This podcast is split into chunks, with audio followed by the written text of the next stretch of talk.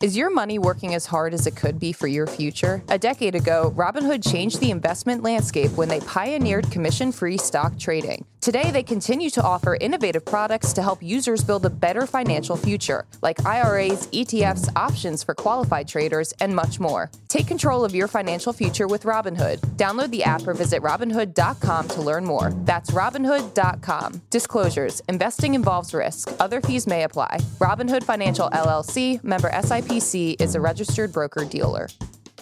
Good Morning Brew Daily Show. I am Neal Freyman. And I'm Toby Howell. On today's Monday morning pod, Philadelphia has got some major highway problems not even Gritty can fix. And the Unabomber died. We'll explore why he's kept his grip on the American consciousness decades after he sent his last bomb. Then we'll dig into the high stakes game of chicken going down between Reddit and its users before checking in on how Netflix's crackdown on password sharing is going. Neal, it's Monday, June 12th. Let's ride. All right, Neal, we're back. It's Monday. Give me one quick highlight from the weekend before we get into the news. So, I went to a concert at Summer Stage in Central Park, which is a really cool venue. Uh, it reminded me of the Globe Theater a little bit. Just kind of very tight. Yeah. There are some stands around, and you can bring your blanket, uh, have a little picnic. Free- Con- concert was great, beautiful night. Uh, it's free, yes. Yeah. Um, so it was all, all in all a good time. What struck me the most was how much liquid death people bought. It's such a a staple of the concert culture right now. I had no idea. I know. Did you did you have some? no. This is Just for people who don't know what liquid death is, it is water Yeah. in a can with very menacing branding. Uh, that's all you need these days. You just need some some fun branding, and they can sell water. My highlight was I slept until 10 a.m. yesterday. Wow, impressive. That's a big deal. I will say it comes with an asterisk though, because I did wake up at 4 a.m. Yeah. accidentally. But other than that, the six more hours of sleep, primo. All right, Neal, great weekend. Excited to be back in the studio with you, though. Let's jump into our top story, which takes us to the world of social media. Reddit, which is home to some of the most dedicated internet goers out there, is facing a huge user mobilized backlash against some recent changes the company made ahead of its planned IPO. When I say huge, I mean huge. Starting today, between 3,500 and 5,500 subreddits will go dark for the next two days. That includes five of the top 10 biggest subreddits on the site. So, what has everyone up in arms? Well, the IPO Reddit is gearing up for has the company leadership trying to make its financials look a little beefier. Part of that means they want to charge third party apps for accessing the company's API or its application program interface. If I had to sum up an API in a couple of words, they are essentially a way for two apps to talk to each other. And Reddit has always allowed other apps to talk to it for free, but now they plan to charge some of those bigger apps built on the back of Reddit for using Reddit. And those costs could rise as high as 20 million per year in some cases. So it's not exactly chump change. This has rubbed a lot of people the wrong way. So they mobilized this big blackout campaign with the goal of hurting Reddit's traffic. Neal, this is putting Reddit in a real rock and a hard place, kind of in in uh, before their IPO. Yeah.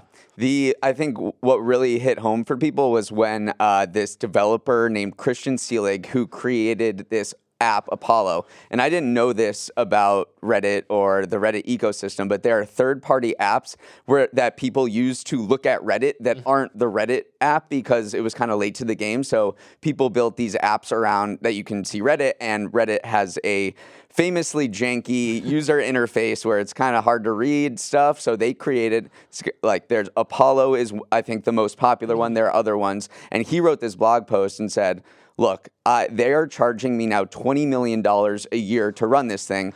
I do not have that money at all. Like it's, you know, this is not a huge operation. Right. So I need to shut down. And then a bunch of the other Reddit apps like Apollo also said they were shutting down. Yeah. I mean, And, and then he and the Reddit CEO got into this crazy war on words, and they're all like calling each other names.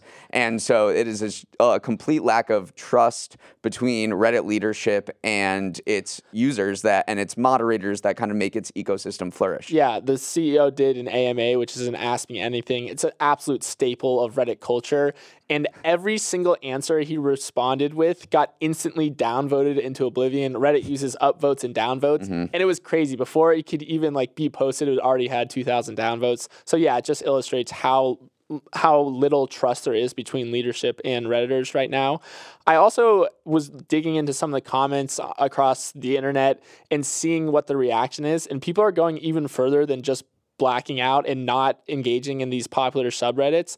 They're also advocating for people to delete their entire account and delete every contribution you've made to Reddit. So there's these apps that allow you to kind of wipe your internet history completely. And they're like, without us, Reddit is nothing. So I could see this snowballing into a really, really bad slippery slope for Reddit. Uh, so we'll see if that happens. Yeah, it is. I think it was a communication problem Right. because the Reddit CEO came out and said, we are going to start charging for our API access for AI companies. So, Microsoft, Google, like the huge tech companies of the world use Reddit conversations to train Bard, ChatGPT. And he's like, we probably shouldn't be giving all of this data away to Microsoft, which is worth, you know, upwards of almost $2 trillion now. And so all of the Redditor, the regular Redditors were like, okay, that, ma- that makes sense. Like, make your money on The big boys. the big boys and leave us alone. And then it turned out that the regular guys were getting hammered too. It's very similar to what uh, Musk is doing Right. at Twitter.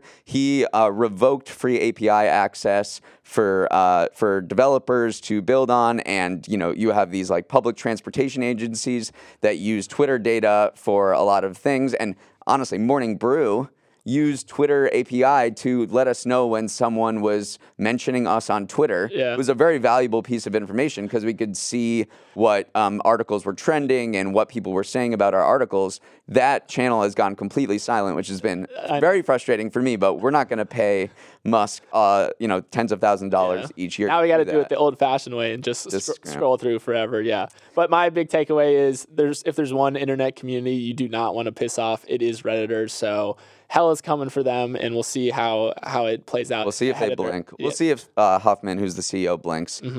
Okay, uh, to intro our next story, I want to give a little personal anecdote. So before I started at the brew, which seems like decades ago, um, I lived in Philadelphia. And I commuted up to Princeton, New Jersey for work. And my route took me along an elevated stretch of Interstate 95 in Northeast Philadelphia every morning near Cottman Avenue. I remember it very well. Well, if I did that commute this morning, I'd have to find another route because a whole chunk of I 95 in Northeast Philly collapsed to the ground yesterday morning after a tanker truck carrying flammable cargo caught fire at around 6:30 a.m. So now, if you look at pictures, which you definitely should, there's this big gap of concrete where a highway used to be. And I 95 is closed on this stretch until further notice. Somehow, this is the craziest part that there were no immediate reports of injuries from this huge slab of concrete just collapsing to the ground from an elevated highway.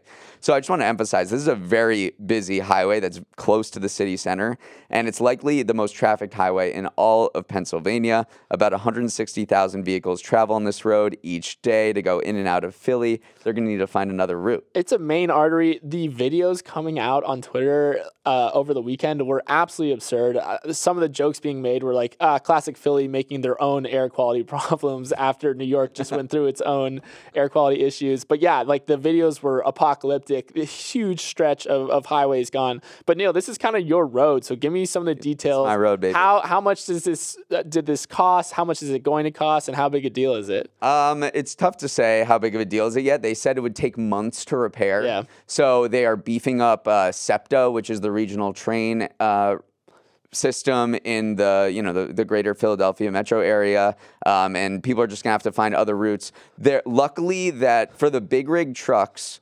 They go from to travel from like Delaware through New Jersey up to New York City along 95. You don't really go through Philadelphia, there's this stretch of the Jersey Turnpike through South Jersey that kind of skirts all of this. And South Jersey Mm-hmm. I'm people know smiling and I'm nodding. about. Yeah, I- I've just been on this road Yeah. so often, so it really affects people in the Philadelphia area. But I-95 in general, for people, I know we have a lot of international listeners and people who don't may not live on the East Coast.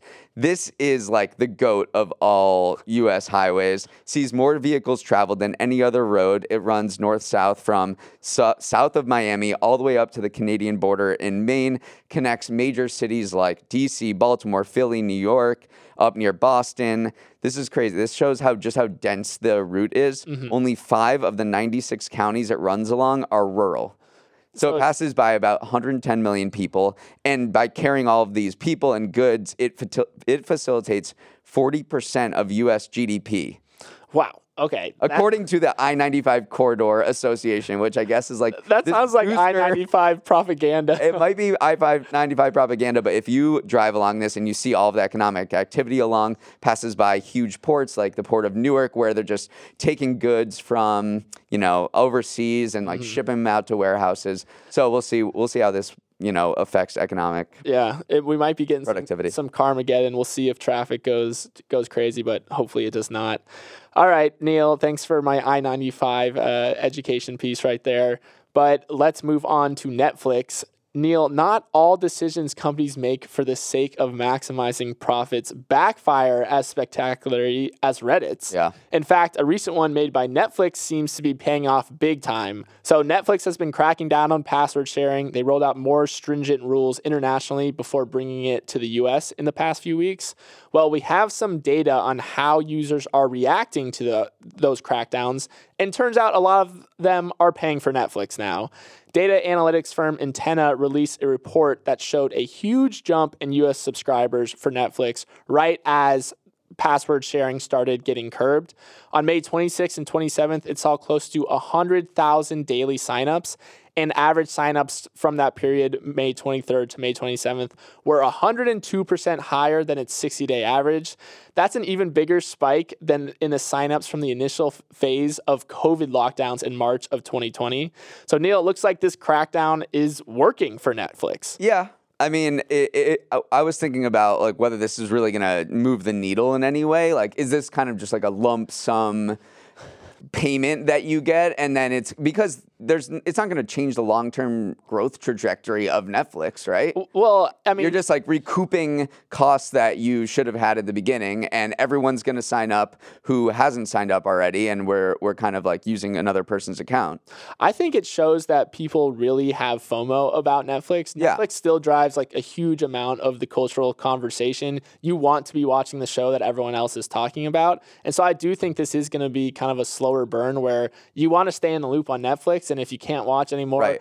piggybacking off your parents' account, or actually, last time I said that people were piggybacking off their parents' account, a lot of people said, uh uh my parents are picking off Yeah. my account. So, whichever way you have it, I do think more people are going to start paying for Netflix. It does show the cachet of Netflix. I agree. Um, and this was just one part of a like a dual pronged effort to recoup some costs, boost subscriber growth in this age of like the streaming wars of a little austerity there. So the other prong was this ad plan, which I think was $6.99 a month that they rolled out recently. That also is going really well. Um, the plan attracted nearly 5 million monthly active users across the globe um, in the first quarter. And also, these users are actually more generative to the company as well because they pay a subscription fee and then you can, and then there's ads on top of Right. that. So I, it's kind of strange that Netflix did not do this. They for, they for the, its it, entire existence, they resisted it, and then these two things, and and the U-turn on password sharing too, because in late and you know only a few years ago they were saying stuff like love is sharing your Yeah. your password. Netflix is having a fantastic year, up 25% in the last month and 129% for the year. So the changes they've been making have been working. The key will be whether it, they can turn the money that they're getting now to funnel it back into content and create the next Stranger Things that will create more organic growth than these kind of. I don't want to say gim- the password like gimmicks. I'll just, hey, I'll just say it. Making money is making money. All right, Neal, before we jump into the next story, we're going to take a quick break. All right, Neal, it's Monday, which means it's time for us to hit our Monday segment, Who Won the Weekend, where we look back at someone who had an extra solid weekend. Although, remember, I slept until 10 a.m. yesterday, so it's tough to think about anyone who had a better weekend than me. But I'm up first, Neal, and my winner of the weekend is Dr. Deep Sea, who just completed a stay of 100 days living in an underwater hotel, which set the world record for most consecutive days living underwater. First of all, epic nickname, Dr. Deep Sea, but his real name is, is Dr. Joseph Dituri, and he's a biomedical engineer who teaches at the University of South Florida. He said that the goal of his stay was to study the effects of underwater living on the human body. There's still a lot of research to parse through, but he and his team are specifically looking at how pressure might affect the body and especially how it might reduce the effects of aging. Jury is still out on all that data, but so far, the one conclusive piece of evidence from the study is that Dr. Deep Sea shrank. He came out a full half inch shorter than he went in. And Neal, I feel like the whole underwater living part isn't that crazy. It's the fact that he stayed in a confi- confined, isolated environment like an underwater hotel for 100 days that was truly surprising to me. It's really impressive. I've become a lot more claustrophobic recently for some reason. I, th- I felt like five years ago I probably could have pulled off maybe a week down there. Yeah. But now I don't know. I just like my brain goes in weird places in very confined spaces. So I do not think I would last more than three hours down there. What about you? I, I wouldn't last very long either. And I actually this this hotel, underwater hotels in Key Largo, Florida. Yeah. I've definitely seen it before because if you've seen those YouTube videos of I, I stayed in an underwater hotel from like a Yeah. Mr. Beast or like a Ryan Trahan or something. This is the hotel that all of them use for Yeah. those underwater stays. So this kind of has like a cult following in certain YouTube circles. And also the previous record of 73 days was also Yeah. set at this hotel. So This is the premier undersea hotel in the world. Dr. Deep Sea, love him. Uh, let's go to my winner of the week, which is Alex Soros. This guy is 37 years old and he just got handed the keys to a $25 billion empire. Uh, that empire belongs, uh, of course, to his father, George Soros, the left wing billionaire, investor, and philanthropist. Unlike Logan Roy, Soros actually made a decision on a successor and this weekend announced that his youngest son, Alex, will succeed him in leading his nonprofit, Open Society Foundations, which is this massive force in the philanthropy world. It gives $1.5 billion a year to causes advancing human rights and democratic governments around the world. The succession story is kind of spicy because another of George's sons, Jonathan, who's 15 years older than Alex, was seen as the likely successor to take over from his dad. They played tennis together, they were super chummy. But apparently they had a falling out, and then Alex won the trust of George. What is he going to do with the money? Everyone is asking. Uh, in an interview with the Wall Street Journal, Alex said he was even more political than his famously liberal dad, and he's going to be focused on spending money on more domestic political issues, such as improving abortion rights and gender equality. But he differs from other young lefties in other ways, like he thinks that you know college campuses are a bit too woke and they stifle free speech but he's my winner. Uh, he just won a high stakes succession sweepstakes. And now he has a big piggy bank to, to play around with. I know. And it was interesting because a lot of people doubted that George Soros would ever give up kind of the keys to his empire while he was alive. And it is funny that this these things keep happening while succession I is know. is in vogue. So of course we're going to compare it to it. And yeah, I mean, it, it this is the Soros name is obviously one that everyone usually jumps on. So good luck, Alex. Good luck dealing with the with the pressure that comes with that. I know when I'm in my mid 30s, I hope I'm not having to speak for a 25 billion dollar organization. So good on you, Alex. All right, um, let's move on to this other piece of news uh, from the weekend. Ted Kaczynski, who's also known as the Unabomber, he died by suicide in prison on Saturday, according to the Associated Press. He was one of the 20th century's most notorious criminals, domestic terrorist who killed three people and injured 23 by mailing homemade pipe bombs from 1978 to 1995. What a backstory here. I think this is what grips people uh, a lot about this guy. He was a math prodigy who entered Harvard at age 16 and was published in academic journals. When getting his PhD at Michigan, a member of his dissertation committee estimated that only 10 or 12 people in the entire country understood his topic. But something snapped. He moved to this shack in Montana where he started a bombing spree. Um, he appeared to be motivated by this philosophy that everything went wrong for humans since the Industrial Revolution, and that modern tech and scientific advancements have led us to become slaves to machines. So all that progress had to be unwound. And his targets were somewhat consistent with that. philosophy, even though they seemed random. Uh, he bombed airplanes, was a big target. He targeted the president of United Airlines, the owner of a computer rental store, an ad executive, and a timber lo- lobbyist. How he got caught is very fascinating. Uh, he wrote this 35,000 word manifesto explaining this anti modern society philosophy. And it was published in the Washington Post and the New York Times because the FBI said you should do this because they think he would stop doing it and it would lead to clues to help his discovery.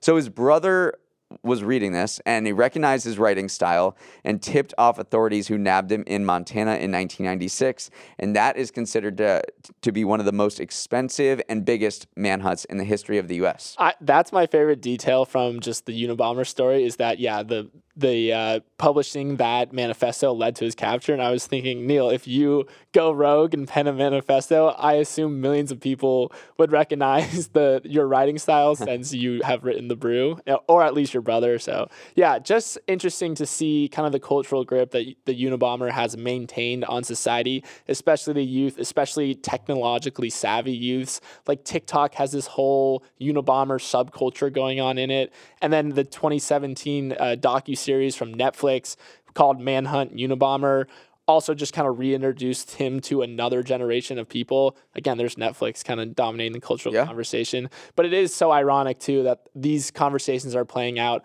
on technology, facilitated by technology, which is the very thing that Unabomber was kind Right. of against. So very interesting to see how how he's just still culturally relevant to this day. Yeah, and people say that we shouldn't ascribe so much to his philosophy and what he was saying and what like his motivations because he was kind of diagnosed as a paranoid schizophrenic, so he may not be fully there and competent in you know putting together a, a coherent political ideology. Um, but yeah, people have just been like on dis- Discord and Reddit and TikTok, just like kind of holding him up as this heroic figure um, on both the far right and the far left. Um, so I assume we are going to see documentaries about him in years to come. Let's move to our final Monday segment uh, where we preview what you can expect the week ahead. Uh, tomorrow's going to be a biggie. Uh, Trump will surrender to authorities after being charged last week. He's going to be arraigned for the second time this year, uh, this time in a Miami courthouse. And we know how this goes by now uh, because we saw what happened in New York. He's going to turn himself in at the courthouse, and the judge will read 37 counts Trump has been charged with relating to his handling of highly sensitive documents at his Mar a Lago estate after he left the White House. So, zoo in Miami on Tuesday. Um, the biggest economic news of the week is definitely this Federal Reserve meeting, uh, which is happens tomorrow and Wednesday. And the Fed is expected to do something it hasn't done in the last 15 months, which is not raise interest rates. Let's go. The Fed thinks it might be time to hit the brakes to wait and see how all the previous interest rate hikes have slowed down the economy and are filtering through uh, things like mortgage rates and bank loans and things like that. Um, there have been some economic slowdown hiccups like the regional banking crisis and uh, you know other other negative effects, but overall the labor market has held really strong. So uh, people don't think this is going to be the total end of rate hikes, but it might be a pause just to kind of take a breath, see what's ha- see what's been happening over the last 15 months. We need a breather. Thank you. Thank you, please. All right, and then to the sports calendar, uh, it's a big week for sports. The Denver Nuggets and the Las Vegas Golden Knights are closing in on championships. And then the U.S. Open for golf tees off on Thursday. This is the first major since LIV and the PGA Tour announced they were linking back up in a move that really shocked the world and had all these geopolitical currents since the new venture is going to be backed by $3 billion of the Saudi investment fund.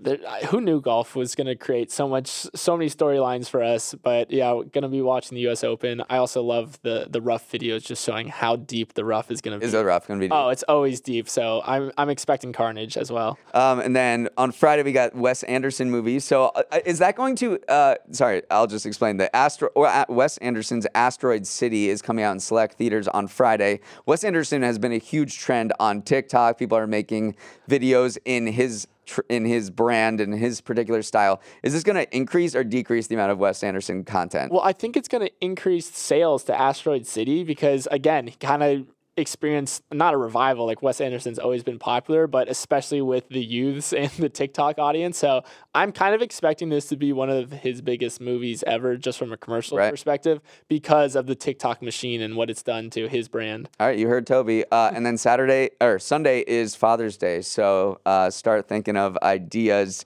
Um, thank you. That is our show. Thank you for everyone who wrote in with personal finance questions for Money with Katie. Great questions. Great questions. We're actually going to record that later today, so um, we will get back to you uh, your emails. Um, just hold, just be a little patient. Um, and thanks again for writing in. If you want to write in in general, you can uh, send us a note at morningbrewdaily at morningbrew.com. Huge shout out to our crew for making the show happen. Emily Milliron is our editor and producer. Samantha Velez and Raymond Liu are the associate producers. Uchenna Ogu is our technical director. Billy Menino is on audio. Hair and makeup has gone underwater to break Dr. Deep Sea's record. Good luck. Devin Emery is our chief content officer, and our show is a production of Morning Brew. Great show to, today, Neal. Let's run it back tomorrow. Until that.